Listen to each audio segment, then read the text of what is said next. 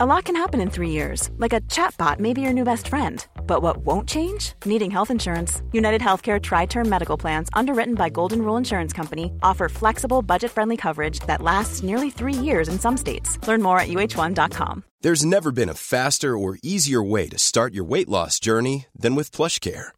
PlushCare accepts most insurance plans and gives you online access to board certified physicians who can prescribe FDA approved weight loss medications like Wigovi and Zepbound for those who qualify. Take charge of your health and speak with a board certified physician about a weight loss plan that's right for you. Get started today at plushcare.com slash weight loss. That's plushcare.com slash weight loss. Plushcare.com slash weight loss. Millions of people have lost weight with personalized plans from Noom, like Evan, who can't stand salads and still lost 50 pounds. Salads, generally, for most people, are the easy button, right? For me, that wasn't an option. I never really was a salad guy. That's just not who I am. But Noom worked for me. Get your personalized plan today at Noom.com. Real Noom user compensated to provide their story. In four weeks, the typical Noom user can expect to lose one to two pounds per week. Individual results may vary.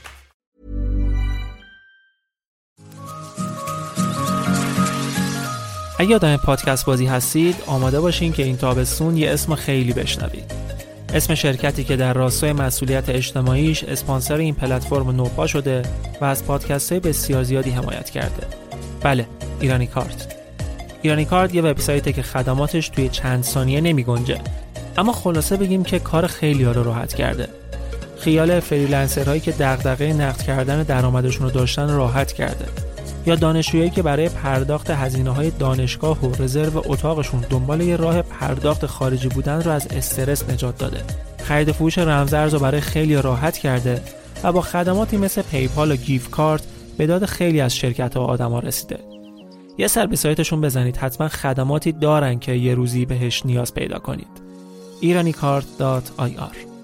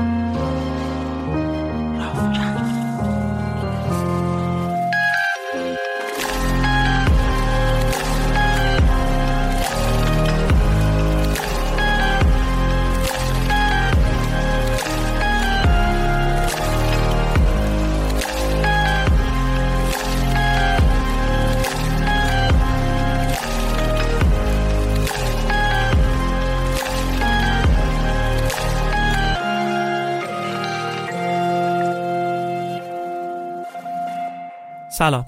من ایمان نژادهت هستم و این پنجاه و دومین اپیزود رافکسته که در شهریور 1401 منتشر میشه. در هر قسمت از رافکست شما یک داستان واقعی یا ماجرای یک رویداد مهم تاریخی رو میشنوید و در این اپیزود هم قراری که برای شما از روزی بگیم که شاید به جرأت بشه گفت دنیا رو تغییر داد. 11 سپتامبر. روزی تاریخی که بزرگترین حملات تروریستی تاریخ اتفاق افتاد و جهان وارد معادلات پیچیده ای شد که آینده پر از ابهام رو تو مسیرش می‌دید. حملاتی مرگبار که به انتقامی مرگبارتر ختم شد و چهره خاورمیانه رو برای همیشه تغییر داد. اپیزود 52 11 سپتامبر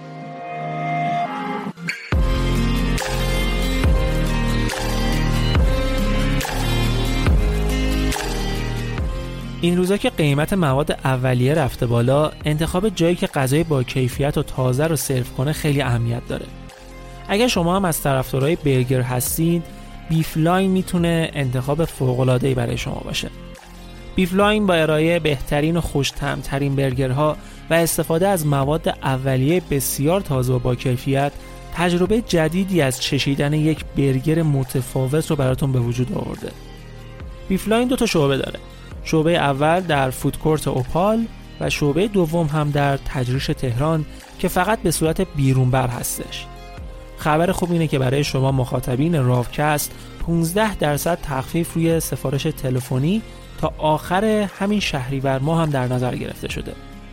آدرس page اینستاگرامشون رو توی توضیحات پادکست براتون می‌ذارم و از اونجا می‌تونید باهاشون تماس بگیرید و با کد راوکست سفارشتون رو ثبت کنید.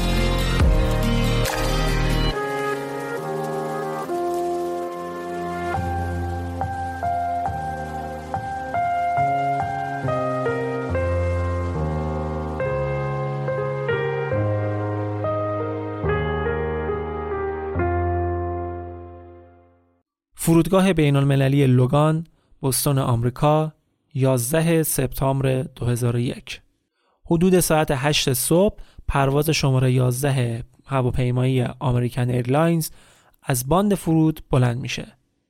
طرفای ساعت 8 و 15 دقیقه از برج مراقبت به خلبان پیغام میدن که ارتفاعش رو بیشتر کنه. ولی این اتفاق نمیافته. دوباره پیام تکرار میشه. جوابی نمی‌گیرن.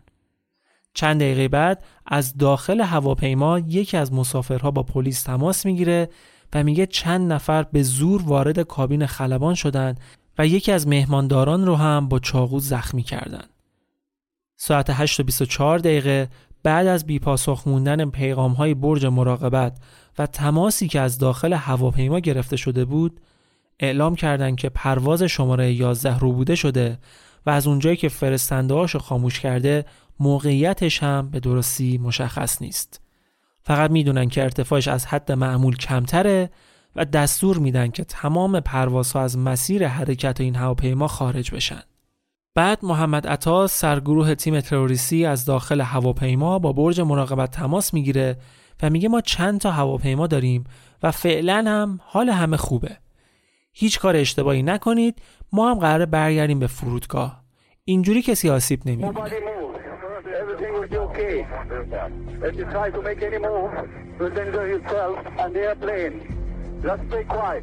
ساعت 8 و 37 دقیقه به مرکز هوایی بوستون اعلام می‌کنن که یک هواپیمای روبوده شده دارن که داره به سمت نیویورک میره و درخواست یک جنگنده میدن که برای کنترل اوضاع کمکشون کنه. طرفی که پشت خط بود تعجب می‌کنه. فکر کرده بود که یه تمرینه.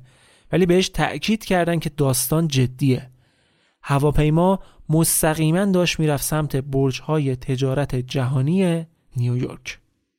این برج ها که در واقع بخشی از یک مجموعه با هفت ساختمان بودن ساختشون سال 1966 شروع شد و حوالی 1977 هم تموم میشه.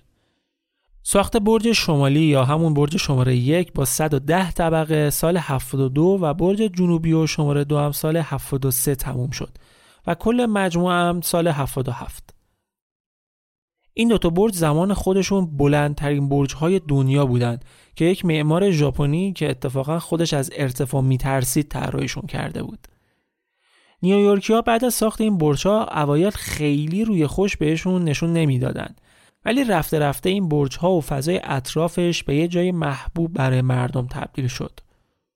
ساختشون هم به شکلی بود که به خاطر ارتفاع زیادشون و برای جلوگیری و خونسا کردن فشاری که باد می‌تونست بهشون وارد کنه همیشه یه تکون خیلی ریزی می اومدن.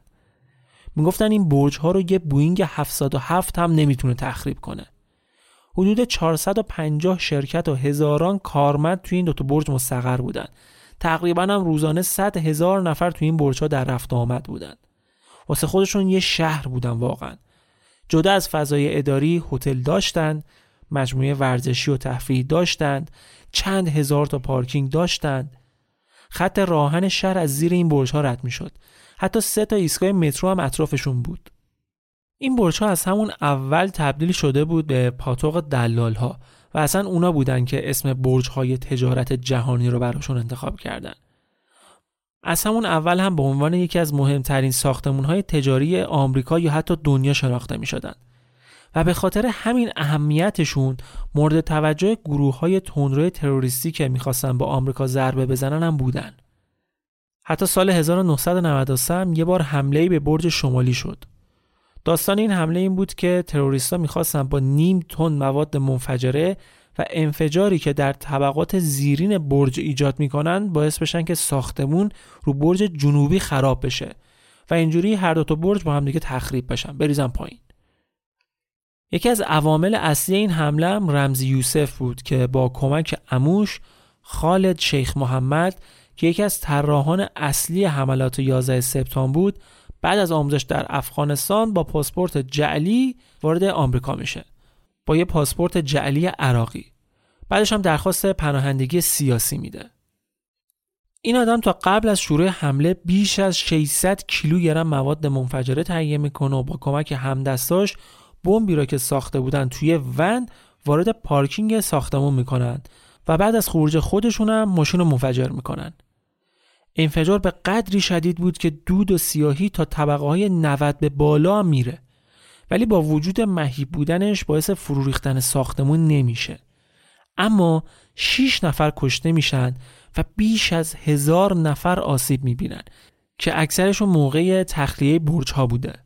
چون به خاطر انفجار برق مجموعه کاملا قطع میشه و چندین هزار نفر باید از راپله ها برای تخلیه برج های 100 طبقه استفاده می‌کردن. تو این انفجار سه طبقه از برج شمالی از بین میره و یه گودال خیلی بزرگ به وجود میاد. ولی مقاومت عجیب این ساختمون ها جلوی فرو ریختنشون رو می‌گیره.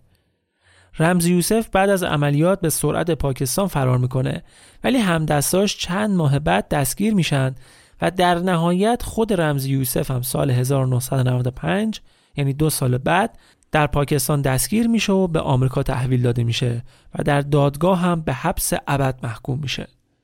وقتی یوسف رو با آمریکا آوردن تو هلیکوپتر برج‌های نیویورک رو نشونش دادن گفتم ببین هنوز سرپاست اونم گفت اگه پول بیشتری داشتم الان سرپا نبودن.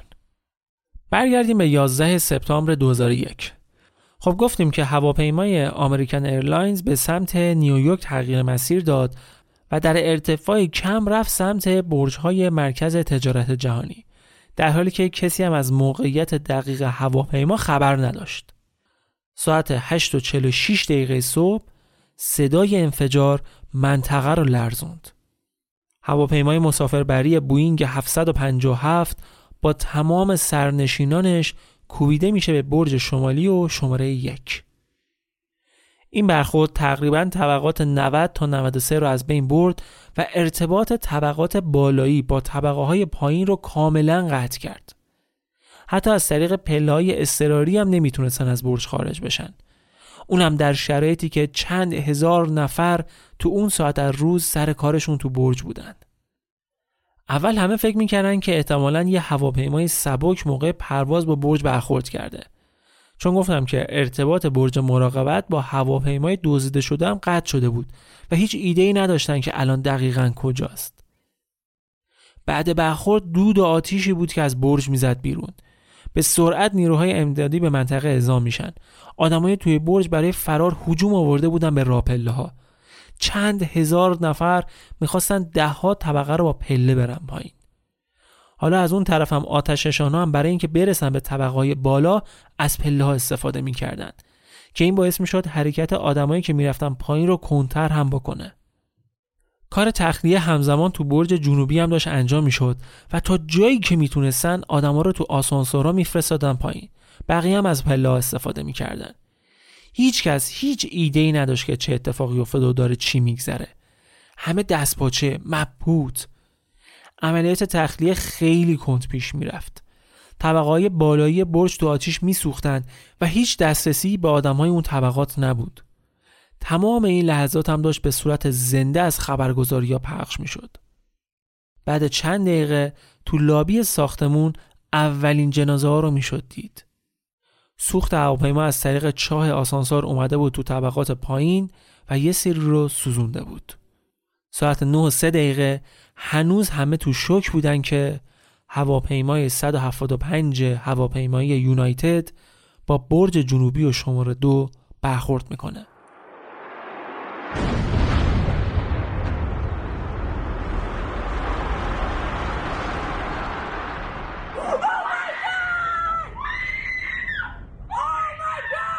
building. Wow.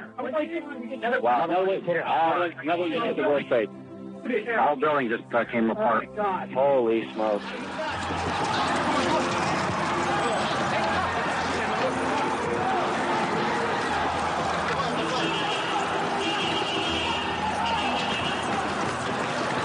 What's your?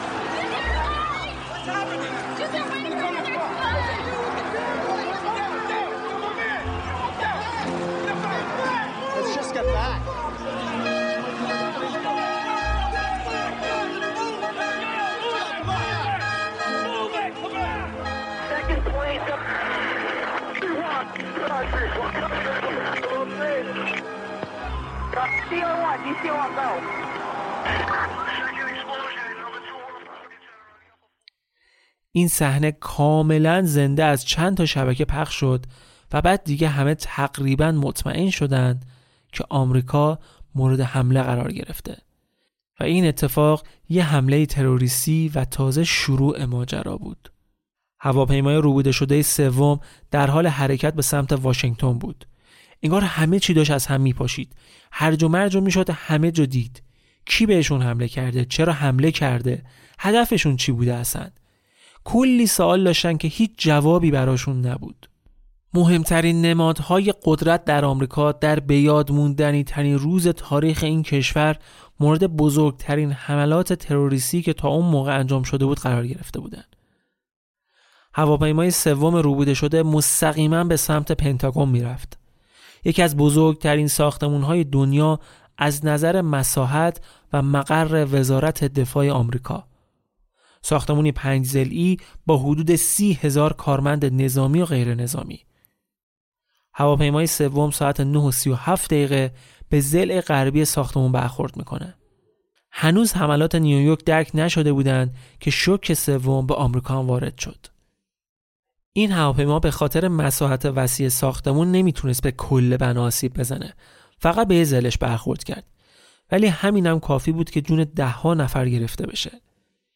در هر سه برخورد دود وحشتناکی که از انفجار به وجود میاد و سوخت هواپیماها که باعث سوختگی شدید می شدند آسیب های جدی به آدما می‌زد. اما این وسط یه هواپیمای چهارمی هم بود.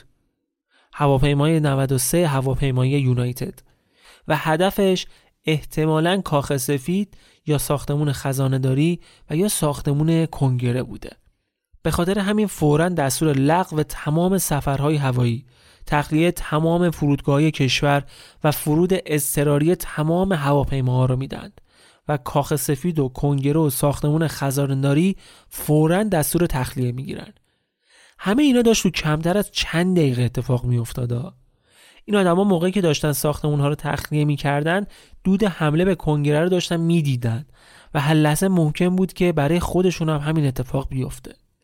اما این هواپیما تو مسیرش به مشکل می‌خوره.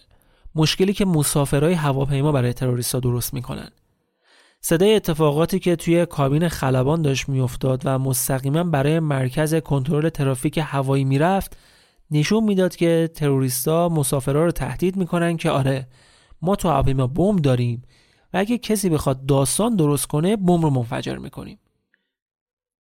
چند تا از این مسافرها از تو هواپیما به خانواده هاشون زنگ می‌زنن و باشون صحبت می‌کنن و می‌فهمن که چه اتفاقی برای برج های نیویورک و ساختمون پنتاگون افتاده و فهمیدن که این بلاییه که قرار سر خودشون هم بیاد. اینجا چند نفرشون تصمیم می‌گیرن که به کابین خلبان حمله کنن که هواپیما رو از دست خلبانی که تروریست اونجا نشونده بودن نجات بدن. این خلبان آقای زیاد جراح لبنانی بودش. جعبه سیاه هواپیما صدای ضربات بلند و داد فریادهای مسافرها رو ضبط کرده که قشنگ نشون می‌داد داشتن سعی می‌کردن وارد کابین خلبان بشن. این درگیری باعث میشه که کنترل پرواز از دست جراح در بره و هواپیما در منطقه سامرس کانتری توی ایالت پنسیلوانیا به زمین کوبیده بشه. و هر 37 مسافر به همراه هفت خدمه و تمام تروریستا کشته بشن. این اتفاق کی افتاد؟ ساعت ده و 15 دقیقه صبح. حملات رو یه مرور بکنیم. چهار تا هواپیما توسط تروریست‌ها دزدیده میشن. دو تا حمله اول به برج‌های تجارت جهانی نیویورک انجام میشه. قبل ساعت 9 هواپیمای اول به برج شمالی کوبیده میشه و چند دقیقه بعد از ساعت 9 هواپیمای دوم به برج جنوبی. هواپیمای سوم هم تقریبا 50 دقیقه بعد از شروع عملیات به ساختمون پنتاگون در واشنگتن می‌زنه و هواپیمای چهارم هم که قرار بود به یکی از های کنگره، کاخ سفید یا ساختمون خزانهداری در واشنگتن بزنه توی مسیر با دخالت مسافران سقوط می‌کنه و نمی‌تونه مأموریتش رو تکمیل کنه تمام این هواپیماها مسافرانی داشتند که همشون توی این حملات کشته شدند کاری که تروریستا تو هر چهار پرواز می‌کردن این بود که بعد از کنترل هواپیما مسافرها رو به انتهای هواپیما میبردند و با تهدید به این که ما بمب با خودمون داریم و ساکت باشید تا منفجرش نکنیم همه رو ساکت می‌کردن. و اونا هم از ترس جونشون مقاومتی نمی‌کردن که البته این مورد توی پرواز آخر جواب نداد. ولی این حمله ها همه ماجرا نبود. تازه مصیبت شروع شده بود و باید وضعیت رو کنترل می‌کردن. یکی از سختترین دستوراتی که در موردش تصمیم گرفته شد این بود که هر هواپیمای مسافربری رو که دستور فرود اضطراری رو انجام نداده بود و به پیام های ارسالی جواب نمی‌داد رو جنگنده ها رو هوا بزنن. یادمون نره که برج های دوقلو و بخشی از پنتاگون همچنان دارن تو آتیش میسوزن. حالا برای ادامه ماجرا میریم سراغ برج های نیویورک گفتم که بعد از برخورد عملا ارتباط با طبقه های بالای 90 در هر دو برج مسدود شده بود نیروهای آتش نشانی امدادی تمام تلاششون این بود که برج ها رو تخلیه کنند و این کارم خیلی کند پیش می‌رفت. شما فکر کن چند هزار نفر رو از راه پله ها تخلیه کنی و این کار تو طبقات بالایی سختتر هم بود. 60 طبقه، 70 طبقه، 80 طبقه رو باید با پله می پایین. ولی کاش فرصت همین کارم به اندازه کافی بود. ساعت 9 و 59 دقیقه در حالی که کلی آدم و امدادگر و آتش نشان تو برج جنوبی بودن ساختمون یک باره با یه قررش وحشتناک فرو میریزه با اینکه این برج دیرتر مورد حمله قرار گرفت ولی زودتر ریخت عظمت ساختمون باعث شد که بعد ریختنش گرد و خاک و دود با فشار و سرعت عجیبی تمام خیابونهای اطراف رو ببلعه مردم پشت ماشینا و تو مغازه ها و ساختمون ها پناه گرفته بودند یه لایه زخیم از دود و خاکستر و خاک تمام منطقه رو پوشوند. آدما سر تا پاشون رو گرد و غبار سفید کرده بود. شنیدید میگن انگار خاک مرده پاشیدن دقیقا همچی حالتی شده بود. وقتی یکم گرد و خاک ها نشست آدمایی که داشتن فرار می‌کردن وقتی پشت سرشون رو نگاه می‌کردن دیگه خبری از برج جنوبی نبود. من شخصا هیچ درکی از حس و حال آدمایی که تو اون صحنه بودن نمی‌تونم داشته باشم ولی اگه قرار باشه نهایت ترس رو بخوام تصور کنم احتمالا باید حس و حال آدمایی باشه که توی طبقات بالایی برج شمالی گیر کرده بودن و فرو ریختن برج جنوبی رو هم دیده بودن از یه جایی به بعد دوربین های خبری آدمایی رو نشون می‌دادن که از ترس جونشون و درموندگی که اون بالا اسیر شده بودن برای فرار از دود و آتیش خودشون از بالای 90 طبقه پرت می‌کردن پایین. و چی بدتر از این؟ و چی بدتر از این که برج 110 طبقه ای شماره یک هم ساعت 10 و 28 دقیقه ویرون شد و اومد پایین. در شرایطی که چند صد نفر کارمند و آتش نشان و امدادگر هنوز از ساختمون خارج نشده بودند. تخریب این دوتا برج به ده ساختمون دیگه که اطرافشون بود هم آسیب جدی زد. بعضیشون مثل ساختمون شماره 7 و 46 طبقه مرکز تجارت جهانی به خاطر فشار آوار دو برج اصلی کاملا تخریب میشن. در واشنگتن و در حمله پنتاگون و تخریب ضلع غربی این ساختمون 125 نفر کشته میشن. خیلی از مردم تک تک این لحظات رو داشتن از بخش های خبری مختلف می‌دیدن. زنده می‌دیدن که چه اتفاقی داره میفته. این لحظات خیلی منو یاد ساختمون پلاسکو انداخت. نمی‌دونم شما هم ذهنتون رفت سمت پلاسکو یا نه. اون روز من هم داشتم از اخبار زنده می‌دیدم که چی داره میگذره و هم به واسطه محل کارم که بازار تهران بود دورا دور می‌تونستم دودی که از بالای ساختمون تو هوا پخش میشه رو ببینم و چه آتش نشانهایی که توی این ماجراها برای نجات جون آدمها از حسی خودشون نگذشتن بگذاریم حالا برگردیم عقبتر رو ببینیم که موقع حمله جورج بوش رئیس جمهور وقت کجا بود و واکنشش نسبت به این اتفاق چه بوده مشاور بوش میگه که اون موقع ما یه برنامه توی مدرسه بوکر در فلوریدا داشتیم. قرار بود که رئیس جمهور با بچه ها دیدار کنه و براشون سخنرانی کنه. قبل ورود بوش به کلاس بهش خبر میدن که ظاهرا یه هواپیمای دو موتوره کوچیک خورده به یکی از برج‌های نیویورک. اونم میگه ای چه وحشتناک حتما بنده خدا خلبان بیچاره سکته کرده بوده دیگه. بعد میره سر کلاس. تو کلاس که بود به مشاورش خبر میدن که هواپیمای دوم خورده به برج جنوبی میگه من رفتم داخل کلاس خم شدم و دم گوشش دقیقا این جمله رو زمزمه کردم هواپیمای دوم به برج دوم برخورد کرد. آمریکا مورد حمله قرار گرفته. بلا فاصله بعد از مراسم سخنرانی هواپیمای حامل بوش پرواز می‌کنه و برخلاف اینکه خیلی اصرار داشت خودش که برگرده واشنگتن ولی مشاورانش قانعش می‌کنن که به یه جای امن بره و با اسکورت جنگنده های نظامی به یکی از پایگاه های هوایی امن میره. و از اونجا ساعت دوازده نیم ظهر اولین مصاحبهش رو با دوربین های خبری انجام میده و از مردم برای مقاومتشون تشکر می‌کنه و با خانوادگان کشته شده ها همدردی می‌کنه. بعدش هم به پایگاه هوایی نبراسکا میره و وارد اتاق عملیات استراتژیک میشه. جایی در عمق زمین و به شدت محافظت شده که عملیات های مهم رو از اونجا رهبری می‌کردن. بعدش هم از اونجا با واشنگتن ارتباط می‌گیرن و بوش با معاونان و مشاوران و ژنرال های عالی رتبه ارتش جلسه می‌ذاره و از اونجا دیگه بالاخره برمیگرده به واشنگتن. تقریبا طرفای ساعت هفت بود که به کاخ سفید می‌رسه. مشاورش میگه وقتی بالای واشنگتن داشتیم پرواز می‌کردیم دودی که از ساختمون پنتاگون بلند می‌شد رو می‌دیدیم. رئیس جمهور بهم گفت که این چهره جنگ در قرن 21 همون شب بوش توی سخنرانی که از شبکه های خبری پخش شد گفت حمله های تروریستی می‌تونن بنیان بزرگترین ساختمون های ما رو به لرزه در بیارن. ولی نمی‌تونن بنیان های آمریکا رو لمس کنن. این حمله ها فولاد رو خورد می‌کنن. اما نمی‌تونن خدشه به عزم و اراده آمریکا وارد کنن. شب 11 سپتامبر مراسم های یادبودی در نقاط مختلف آمریکا و حتی دنیا برگزار میشه. تو ساختمون کنگره هم نمایندگان مراسم یادبود برگزار می‌کنن غم و اندوه و شک و ترس و خشم و می‌تونستی تو چهره تک تک آمریکایی‌ها ببینی اون شب از سرنوشت هزاران نفر هیچ خبری نبود و شاید بدترین آسیب این حملات فشار روانی بی حدی بود که داشت به مردم وارد می‌شد. هر لحظه منتظر یه حمله جدید بودند و شدیدن هم انتظار انتقام داشتند.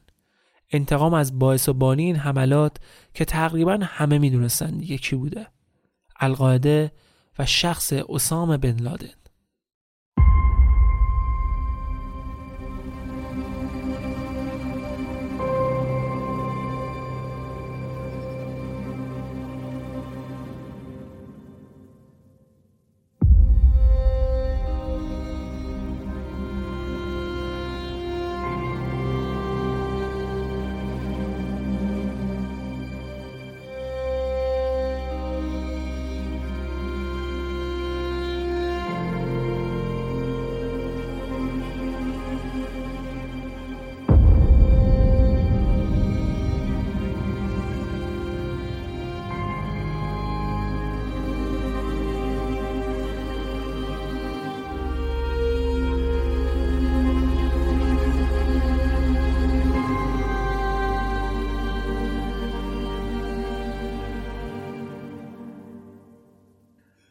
اگه بخوایم حملات 11 سپتامبر رو موشکافی کنیم و ببینیم این عملیات به چه شکلی برنامه ریزی یا پیاده سازی شده و اصلا چی شد که کار به اینجا کشید باید برگردیم به سالها قبل به سال 1979 زمانی که شوروی با ورود به افغانستان و ارسال نیروهای نظامی کشور را اشغال کرده بود.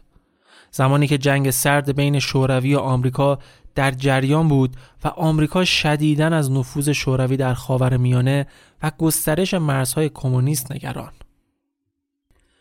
آمریکایی از سال 84 به شکل جدی تصمیم گرفتن که با این موضوع مقابله کنند و یک بودجه سنگین هم براش در نظر گرفتن که تا به سالی یک میلیارد دلار می رسید.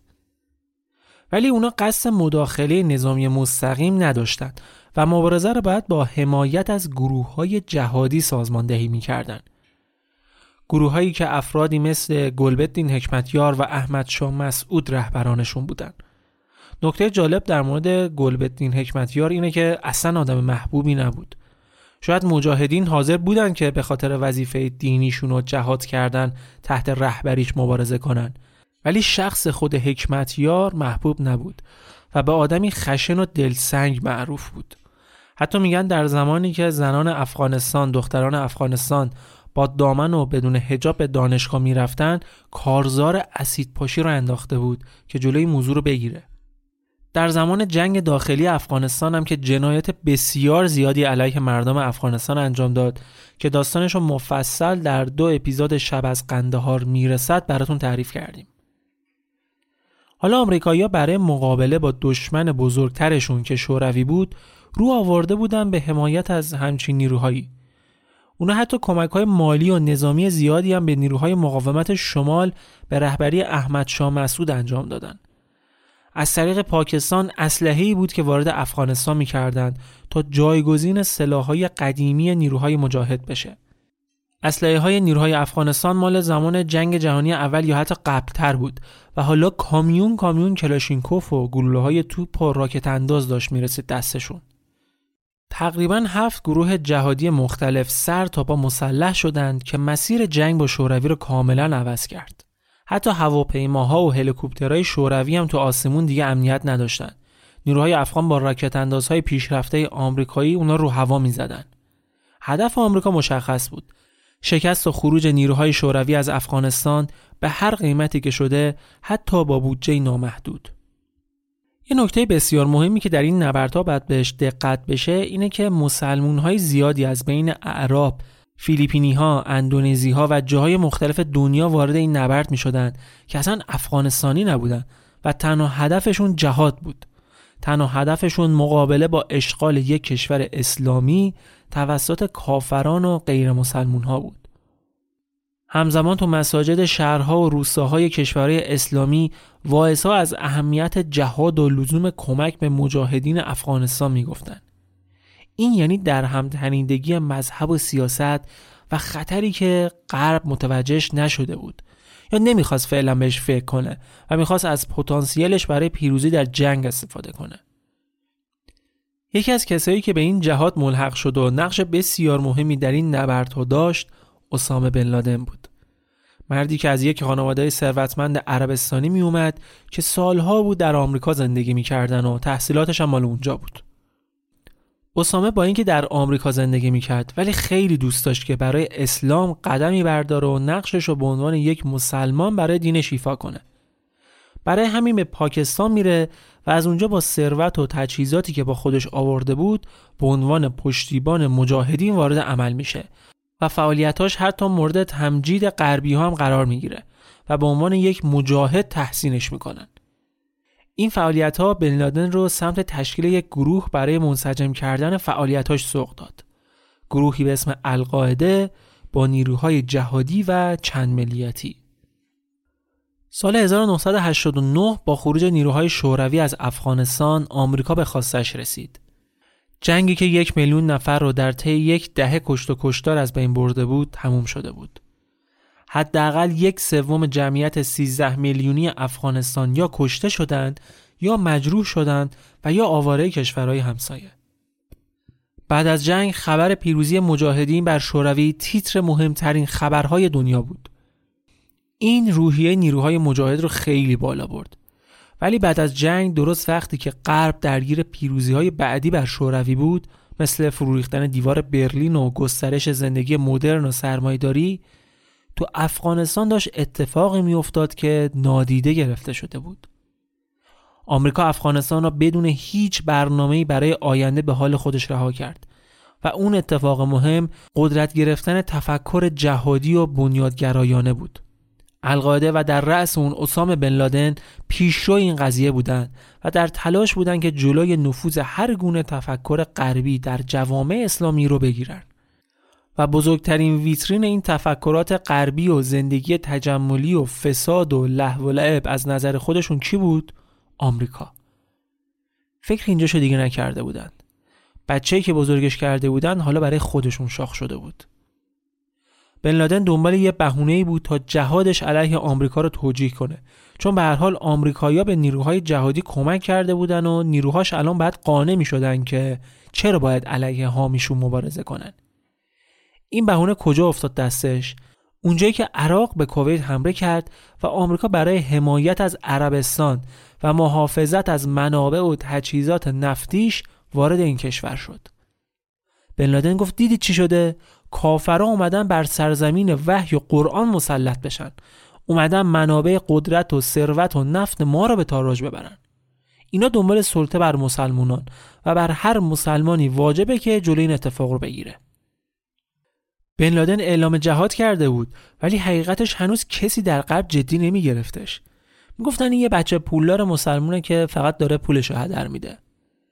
ولی اتفاقی که سال 1993 افتاد و ماجرای همون بمبگذاری در پارکینگ برج تجارت جهانی که براتون تعریف کردم زنگ هشدار رو به صدا در آورد. البته که این عملیات مستقیما به القاعده مربوط نمی‌شد ولی با رهبری عمر عبدالرحمانی انجام شده بود که بسیار به بن لادن نزدیک بود. به این آدم شیخ کور هم می‌گفتن چون نابینا بود. یه مذهبی تندرو که با شوروی هم جنگیده بود و تو آمریکا هم زندگی می‌کرد. و آمریکایی‌ها فکر می‌کردن چون زمانی کنار همدیگه علیه شوروی جنگیدن پس احتمالا مشکلی با هم نخواهند داشت. در صورتی که اشتباه فکر می‌کردن. این بمبگذاری سال 1993 تنها مأموریت زیر نظر عمر عبدالرحمن هم نبود. اون سال چندین عملیات مختلف دیگه شناسایی خونسا شدن از ترور حسین مبارک رئیس جمهور مصر گرفته تا بمبگذاری در تونل های شهری آمریکا. دیگه بعد از این اتفاقات توجه نیروهای امنیتی به گروه های اسلامگرای تندرو و تروریستی بیشتر شد و بن لادن هم یکی از کسایی بود که زیر نظر گرفتنش. سال 1996 وقتی بن لادن در سودان بود دیگه به شکل علنی مرتب علیه آمریکا موضع می گرفت و جهاد رو یادآوری می کرد. سودانی ها مستقیما باهاش مخالفت نمی‌کردن و خب شاید توانش هم نداشتن ولی دنبال یه راهی بودن که بتونن از شهرش خلاص بشن. اومدن با مشورت آمریکا بن لادن رو محترمانه فرستادن به افغانستان. فکر می‌کردن اگه اونجا باشه دیگه دست پاش بسته تره بن لادن وارد افغانستانی شد که بعد از جنگ با شوروی وارد جنگ داخلی شده بود و تمام گروه های مسلح سر قدرت افتاده بودن به جون هم. و کشور به معنای واقعی نابود شده بود. واقعا نابود شده بود. تا اینکه بالاخره سرکله طالبان از پاکستان پیدا میشه و با سرکوب بقیه گروه ها و با شعار برقراری صلح قدرت رو در افغانستان به دست می‌گیره و پنج سال زندگی کابوسبار مردم افغانستان زیر نظر حکومت سیاه طالبان شروع میشه. دیگه وارد جزئیات این حکومت داریشون نمیشم. اگه دوست دارید بیشتر در موردش بدونید اون دوتا اپیزود شب از قندهار می‌رسد رو گوش کنید. حالا بن لادن تو همچین شرایطی وارد افغانستان شد و چه بهشتی بهتر از افغانستان برای نیروهای تندرو و تروریستی. بن لادن و ملا عمر رهبر طالبان بسیار به هم نزدیک بودن و مشکلی با هم نداشتن. حتی بعد از تخریب بتهای بامیان توسط طالبان بن لادن یه پیغام به ملا عمر میده که توش نوشته بود امیدوار همونطور که در از بین بردن خدایان مرده و دروغین توفیق داشتند خداوند در از بین بردن خدایان دروغین زنده هم که همون آمریکاست بهشون توفیق بده. افغانستان تبدیل شده مقر القاعده و اردوگاه ها و کمپ های آموزش این گروه. البته بن لادن قول داده بود که از خاک افغانستان برای انجام عملیات های جهادی استفاده نکنه. ولی نزدیک این دو نفر بیشتر از این بود که با این بدقولی بینشون شکراب بشه. سال 1998 بن لادن در سالروز ورود نیروهای آمریکایی به عربستان حملاتی رو علیه سفارتخونه آمریکا در شرق آفریقا انجام داد و این شروع جنگ علنی القاعده علیه آمریکا بود. از اینجا به بعد بود که اسم بن لادن به عنوان دشمن شماره یک آمریکا سر زبون ها افتاد و تحت تعقیب قرار گرفت و آمریکا هم در بالاترین سطح هشدار امنیتی قرار گرفت. آمریکایی‌ها تا سال بعد چندین حمله دیگر رو هم قبل از وقوع دفع کردند ولی خبرها از حمله های جدید می‌گفتند. سال 2000 یه بمبگذار انتحاری در خلیج عدن در یمن با قایق به یه ناوشکن آمریکایی که در حال سوختگیری بود میکوبه و 17 نفر رو به کشتن میده. اما این فقط مقدمه ای بود برای اون چیزی که در 11 سپتامبر 2001 اتفاق میافته. سالی که نهادهای امنیتی آمریکا اطلاعات بسیار زیادی از کانالهای مختلف دستگیرشون میشه مبنی بر اینکه یک جریانی در حال شکل گرفتنه. یک اتفاقی که مشخص نیست دقیقا هدفش چیه حجم اطلاعاتی که سمتشون میومد حسابی شاخکشون رو تیز کرده بود. حالا از اینجا به بعد می‌تونیم بریم سراغ برنامه ریزی حملات 11 سپتامبر. خب قطعا اجرای همچین عملیات بزرگ و گسترده نیاز به برنامه ریزی و تدارکاتی هم داره که تقریبا دو سه سال زمان بردش فکر نکنید دو سه ماه به فکرش افتادن اجراش کردن چندین و چند جلسه سری در نقاط مختلف دنیا برگزار شد و های بسیار مهمی در القاعده برای اجرا کردنش وارد میدون شدند. در این عملیات 19 نفر شرکت داشتند که 4 نفرشون آموزش های خلبانی دیده بودند. چند تاشون حتی بعد از ورودشون به آمریکا توی کلاس های خلبانی شرکت کردند. و وظیفهشون این بود که بعد از روبودن هواپیماها هر کدومشون توی یکی از هواپیماها مسئول کنترل پرواز باشند و چهار نفر دیگه هم وظیفه کنترل مسافرها رو بر عهده بگیرن. یعنی قرار بود تو هر هواپیما پنج نفر حضور داشته باشن. ولی خب گفتم که 19 نفر بودن. یه نفر کم میاد. اون یه نفر احتمالا فردی فرانسوی بود که وقتی وارد آمریکا میشه قبل از شروع عملیات اداره مهاجرت بازداشتش می‌کنه و از کشور میندازتش بیرون. این آدم خیلی هم به محمد عطا نزدیک بود. مردی که رهبری این عملیات رو بر عهده داشت. که اگه موقع بازداشتش این ارتباط لو می‌رفت قطعا می‌تونست تمام عملیات رو کنسل کنه. ولی خب این اتفاق نمیافته. حالا محمد عطا کی بود؟ این آدم یه مرد تحصیل کرده و پولدار بود که در هامبورگ آلمان با سه نفر از اسلامگراهای دیگه که به القاعده علاقه من بودن آشنا میشه. اون زمان هامبورگ تبدیل شده بود به جایی برای آشنایی این تندروها با هم دیگه. به خاطر آزادی که برای فعالیت مذهبی داشتن تو مساجد دور هم جمع می شدن و اونایی که بعد همدیگر رو پیدا کنن پیدا می کردن. این چهار نفر سال 1999 از طریق پاکستان خودشون رو میرسونن به افغانستان و توی کمهای تمرینی القاعده مشغول میشن.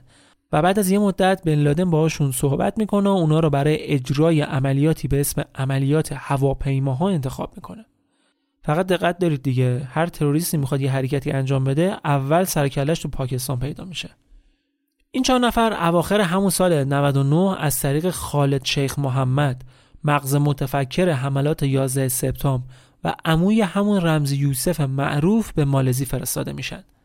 سال 2000 یک جلسه خیلی مهم در کوالالامپور مالزی برگزار میشه و تو اون جلسه ابزارهای مورد نیاز و شیوه ورود هواپیما روباها به آمریکا بررسی میشه و تصمیم می‌گیرن که اونا از طریق ویزای دانشجویی برای ورود به خاک آمریکا اقدام کنن. همین کار رو هم می‌کنن و موفق میشن که ژانویه 2000 وارد خاک آمریکا بشن. یه نکته بسیار مهمی که باید بدونید اینه که سازمان ها و نهادهای مختلفی برای مبارزه با تروریسم در آمریکا وجود داره که اینا بعد اطلاعاتی که به دست میارن رو با همدیگه شیر کنن. اتفاقی که موقع ورود آدمای القاعده به آمریکا نیفتاده بود. سازمان سیاه سوابقشون رو بررسی کرده بود و بهشون شک هم داشت ولی پروفایلشون رو در اختیار FBI نذاشت که بیشتر چکشون کنه اتفاقی که اگه میافتاد ممکن بود بفهمن که اینا همون کسایی هستن که توی مالزی اون جلسه مهم رو داشتن چون آمریکایی از اون جلسه با خبر بودن ولی نمی‌دونستن در مورد چی و خروجیش چی بوده. اونا بعد از ورود به آمریکا از طریق رابط عربستانیشون حساب بانکی باز می‌کنن خونه اجاره می‌کنن مشغول کار میشن و یه زندگی خیلی نرمال و عادی رو پیش می‌گیرن. هیچ کاری هم نمی‌کنن که یه وقت کسی بخواد گزارششون به پلیس بده. حالا جالب اینه که همون اوایل یکی از خبرچین های FBI اونا رو می‌بینه. ولی خب به چیزی شک نمی‌کنه که بخواد گزارششون کنه. طبق نقشه قرار بود روزهای منتهی به اجرای عملیات بقیه اعضای گروه هم بهشون اضافه بشن و هر تیم در نزدیکی فرودگاهی که قرار بود عملیاتشون رو انجام بدن مستقر بشن. چند روز قبل از 11 سپتامبر هر 19 نفر در آمریکا بودن. از این 19 نفر 15 نفرشون عربستانی، دو اماراتی، یک لبنانی و یک نفرشون هم مصری که محمد عطا رهبر تیم باشه. اما درست دو روز قبل از اجرای عملیات یک اتفاق بسیار مهم در افغانستان میافته. احمد شاه مسعود رهبر مقاومت شمال و دشمن اصلی ملا عمر ترور میشه. توسط کی؟ القاعده. اجرای این عملیات به یک اسلامگرای ساکن بلژیک سپرده شده بود که برای جهاد از اروپا اومده بود به پاکستان و وارد افغانستان شده بود. این آدم با همراهی یک جهادی دیگه در پوشش خبرنگار به دیدار احمد شاه مسعود میرند و وقتی با اون تنها میشن کمربند انتحاری و بمبی که تو دوربین فیلمبرداریشون جاساز کرده بودن و منفجر می‌کنن و شیر دره پنشیر رو ترور می‌کنن.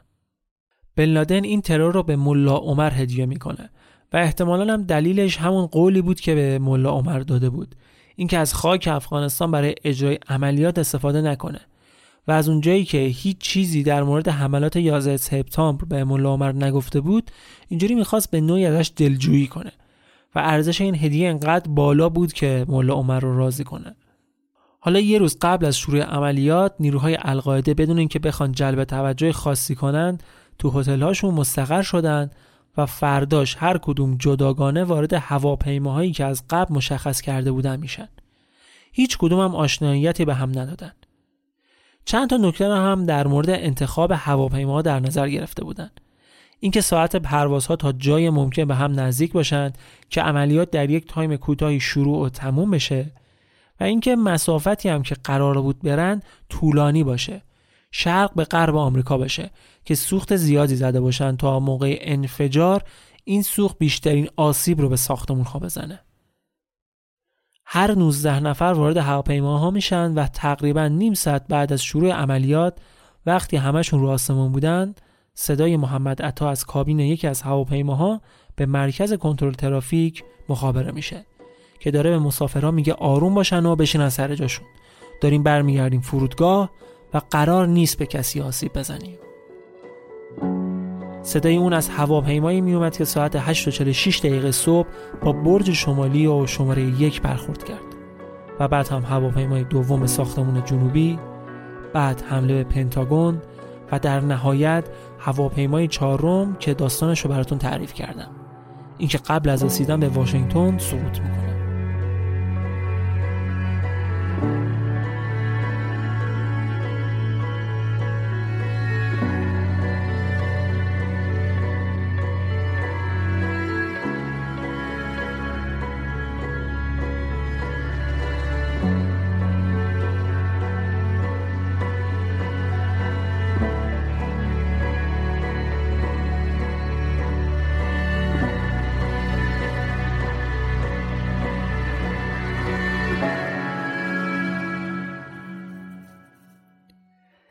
این حملات 2997 نفر کشته رسمی از 90 ملیت مختلف و 25 هزار مجروح داشت. 440 آتش نشان افسر پلیس و نیروی اورژانس هم جونشون از دست دادن که اکثرشون موقع ریختن ناگهانی ساختمون ها کشته شدن. عملیات نجات و آواربرداری 8 ماه طول کشید و چند صد میلیون دلار هزینه برداشت. با اینکه تعداد قربانیان حدود 3000 نفر اعلام شد اما حدود ده هزار نمونه DNA از حوادث اون روز وجود داره که صاحبان اونها سالهاست شناسایی نشدن. تو این حملات دست کم ده میلیارد دلار خسارت به اموال زیرساختهای آمریکا وارد شد و حدود 3.3 دهم تریلیون دلار هزینه به این کشور تحمیل شد. نیویورک تایمز تو یکی از شماره‌هاش نوشت به ازای هر دلاری که القاعده برای انجام حملات 11 سپتامبر خرج کرد 6 و 6 دهم میلیون دلار هزینه به آمریکا تحمیل شد. آوارها و اون چیزی که از حملات 11 سپتامبر در مرکز تجارت جهانی باقی موند توسط رسانه ها نقطه صفر و توسط آتش ها کپه گذاری شد.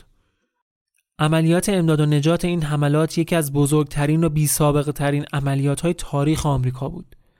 اداره آتش نیویورک 200 واحد یعنی نیمی از کل واحدهای آتش نشانی رو به منطقه اعزام کرد. وقتی که برج‌های دوقلو فرو ریختن 400 آتش نشان در محل حضور داشتند. تازه اینا جدا از نیروهای امدادی و داوطلبینی بودند که مستقل وارد عملیات نجات شدند. حتی 400 سگ زنده یاب هم تو این عملیات ها حضور داشتند. ولی با وجود همه این تلاشا فقط 14 نفر تونستن از محدوده برخورد هواپیما به برج جنوبی یعنی اون طبقاتی که هواپیما وارد شده بود و چهار نفر هم از طبقات بالای اون نجات پیدا کنند. روز بعد از حادثه هم 11 نفر از جمله 6 آتش نشان و 3 افسر پلیس از زیر آوار نجات پیدا کردند. یک نفر دیگه هم بعد از 27 ساعت زنده از زیر آوار بیرون اومد. کلی آدم هم از زیر آوار با خانواده‌هاشون تماس گرفته بودند که متاسفانه هیچ کدومشون زنده بیرون نیامدن. با وجود سرعت بالایی که عملیات آواربرداری تو روزهای اول داشت، بعد از چند روز حجم و سرعت عملیات به شدت کند شد.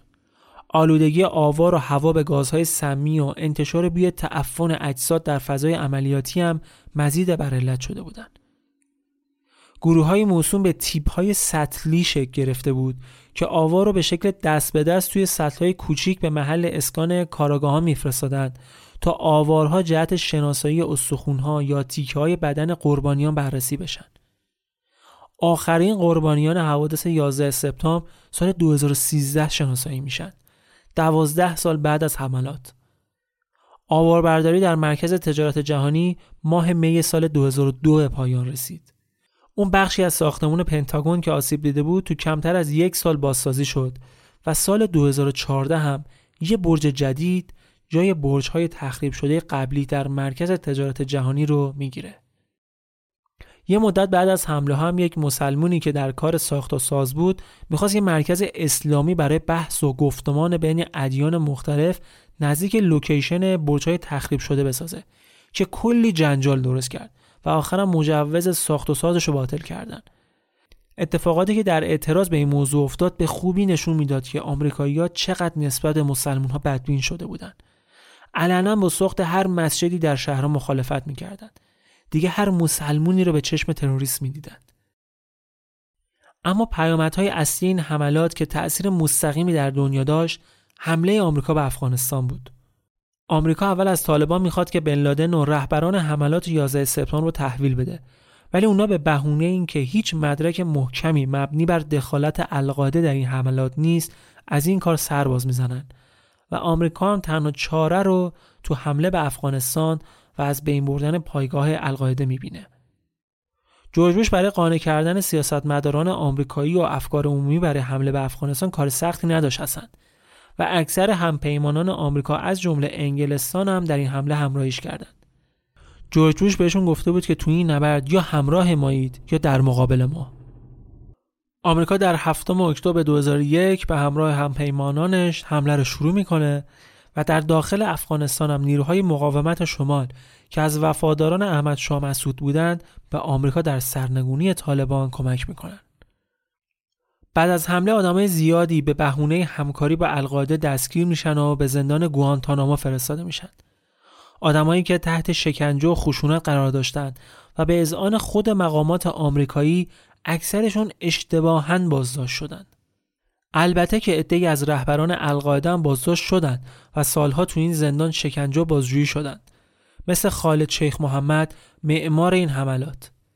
این آدم سال 2003 در پاکستان مثل همیشه توسط سازمان سیا روبوده میشه و به گوانتانامو برده میشه.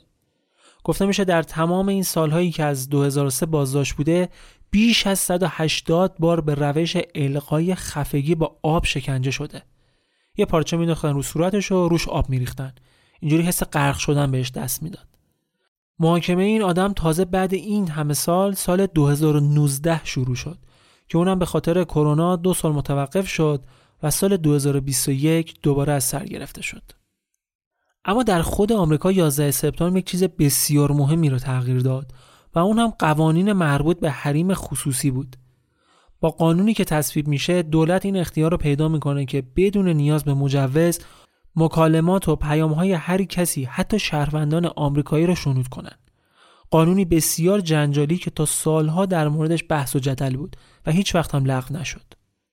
در نهایت آمریکایی‌ها در دوی می 2011 با کشتن اسامه بن لادن در یک عملیات پیچیده در ابیتاباد پاکستان انتقام حملات 11 سپتامبر رو می‌گیرن. انتقام از کسی که شاید خیلی زودتر از اینا می‌شد خطرش رو جدی گرفت. کسی که شاید اگر حمایت آمریکا از مجاهدین افغانستان در جنگ با شوروی نبود هیچ وقت انقدر گنده نمی‌شد و هیچ وقت 11 سپتامبر اتفاق نمیافتاد و هیچ وقت انتقامی به این وسعت از کشتار و مرگ و میر هم به راه نمیافتاد.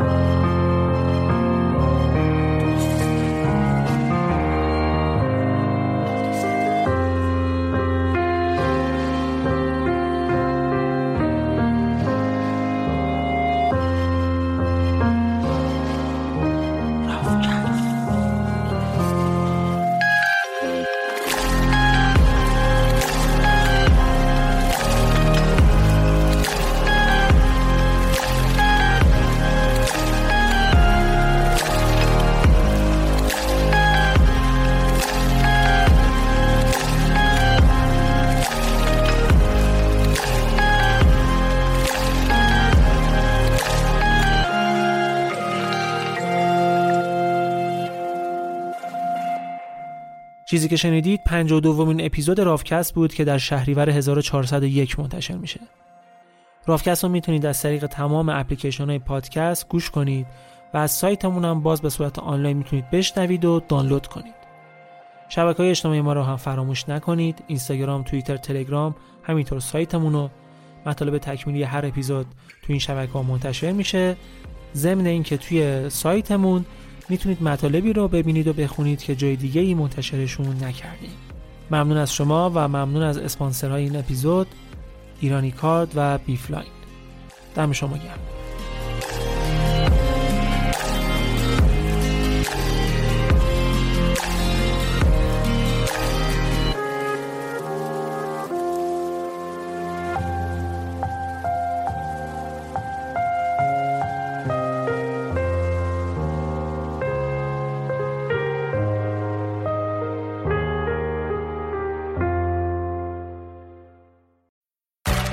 Sushi chef. I also happen to be a cat. How'd I get here? Adobe Photoshop. It turned a cute kitty like me into a sashimi master. And it can make your images look amazing too.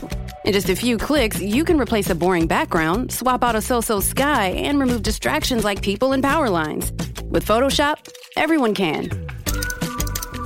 I love playing with this mouse. Click or tap the banner to visit Photoshop.com and pounce on your free trial today.